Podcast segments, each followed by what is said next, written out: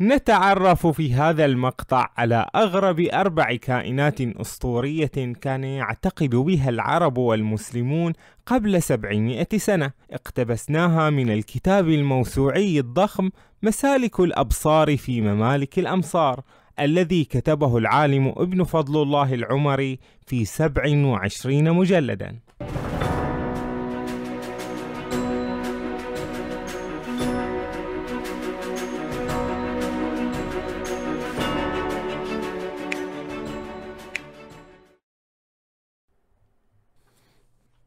بسم الله الرحمن الرحيم.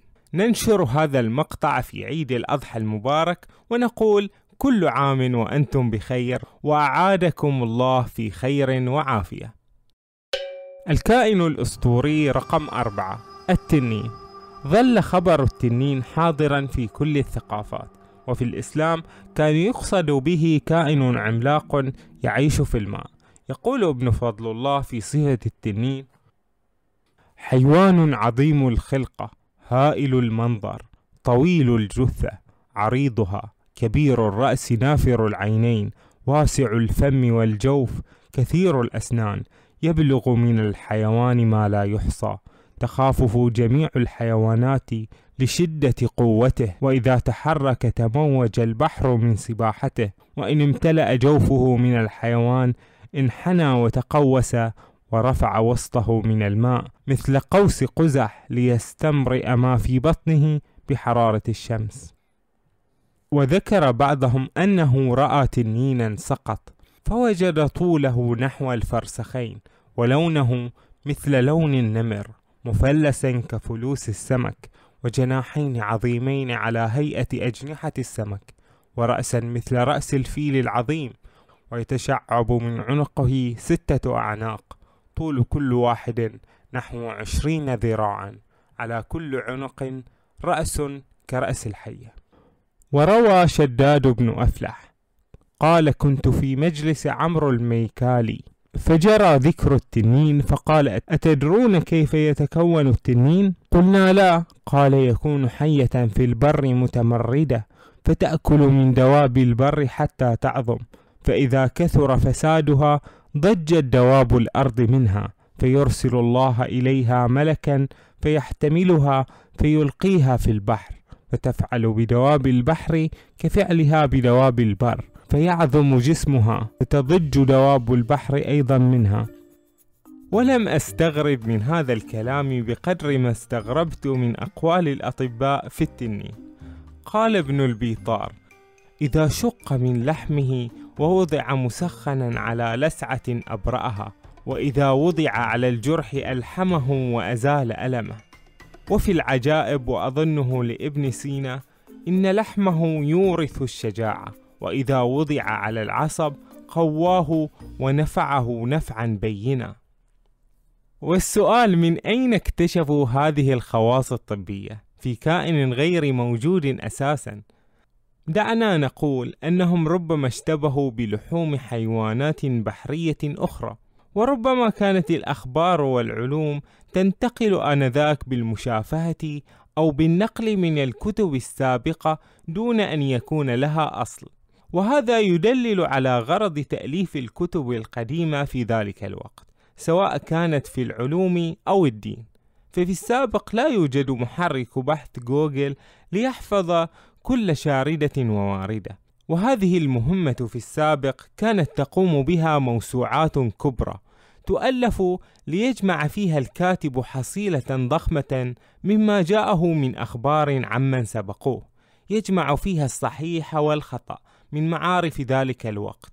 وهذا لغرض بحثي مهم كي لا تندرس معارف زمنه بسبب ذوقه في قبول رأي ورد رأي آخر. فما يظنه أحد خطأ في زمن ما يستحيل صوابا في زمن آخر والعكس صحيح. الكائن الأسطوري رقم ثلاثة إنسان الماء. يظهر أن أسطورة حورية البحر قد وصلت إلى المسلمين يقول ابن فضل الله. إنسان الماء يشبه الإنسان إلا أن له ذنبا وقد ذكر أنه من بحر الشام. أي البحر الأبيض المتوسط الآن. في بعض الأوقات يطلع بقرب الساحل صورة إنسان من الماء ويبرز إلى خاصرته ويبقى أياما يسمونه شيخ البحر. فإذا رآه الناس يستبشرون بالخصب. وسمعت أنه أهدي إلى بعض الملوك إنسان مائي حيا. جدير بنا أن ننتبه إلى أن هذه الكائنات الأسطورية لم توضع في كتاب للغرائب بل هو كتاب علمي ومعتمد لدى الدولة المملوكية وكتبه عالم كبير من علماء المسلمين. والأشخاص الذين أخذ عنهم لم يكونوا جهلاء بل هم من أفضل العلماء في ذلك الزمن غير أن هذه هي معارفهم في تلك الساعة وما وصلهم من أخبار وقصص من الكتب أو من كلام الناس. ذلك الزمن القديم الذي كانوا لا يعرفون فيه معلومات دقيقة وكافية مثل زماننا. ولكن الجميل في ذلك الزمن القديم أنه كان عالما غامضا وسحريا فيه الكثير مما يمكن أن يكتشف أو يتخيل. الكائن الأسطوري رقم اثنين العنقاء. العنقاء التي اشتهرت في الآفاق لم تكن عند ابن فضل الله العمري كطائر الفينيق الذي يخرج من الرماد بل هي طائر كبير إلى حد أنه يلتقط الحوت والتنين والفيل ليأكلهم وأنه ملك على مملكته يتبعه كثير من الطيور والحيوانات. العنقاء أكبر الطيور جثة وأعظمها خلقة. تختطف الفيل والجاموس كما تختطف الحدأة الفأرة. وذكروا أنها كانت من قديم الزمان بين الناس فكانت جناياتها تكثر عليهم.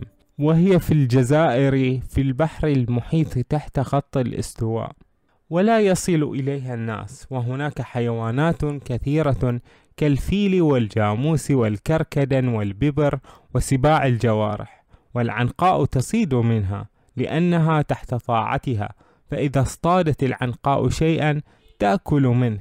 وتترك الباقي للحيوانات التي تحت طاعتها. ولا يصيد إلا فيلا أو حوتا عظيما أو تنينا. وذكر أن عمر العنقاء ألف وسبعمائة سنة. وقد ذكرت في العنقاء أقوال كثيرة لكنها لم تكن مسندة إلى من يعتمد عليه. فاقتصرت على هذا القدر والله أعلم. الكائن الأسطوري رقم واحد الصناجة. إذا لم تسمع عن هذا الحيوان فهو من أغربها على الإطلاق والصناجة اسم يبدو مشتق من بحر صنجي وهو بحر الصين الجنوبي. أما حشرات الشرق فمنها الصناجة وهي حيوان لا يقدر وصف كبر يديه من لم يره. قالوا ليس شيء من الحيوان أكبر من الصناجة توجد بأرض التبت تتخذ لنفسها بيتا مقدار فرسخ وكل حيوان يقع نظره عليه يموت في الحال. وإذا وقع نظر الصناجة على شيء من الحيوان تموت هي أيضا. والحيوانات في تلك البلاد تعرف ذلك فتتعرض للصناجة مغمضة أعينها ليقع نظر الصناجة عليها فتموت فتبقى طعمة الحيوانات زمنا طويلا والله أعلم.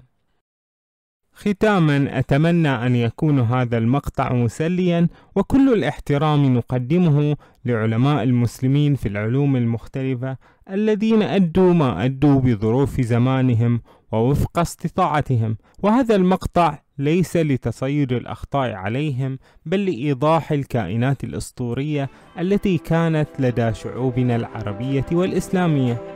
أشكركم على استماعكم وكونوا بخير.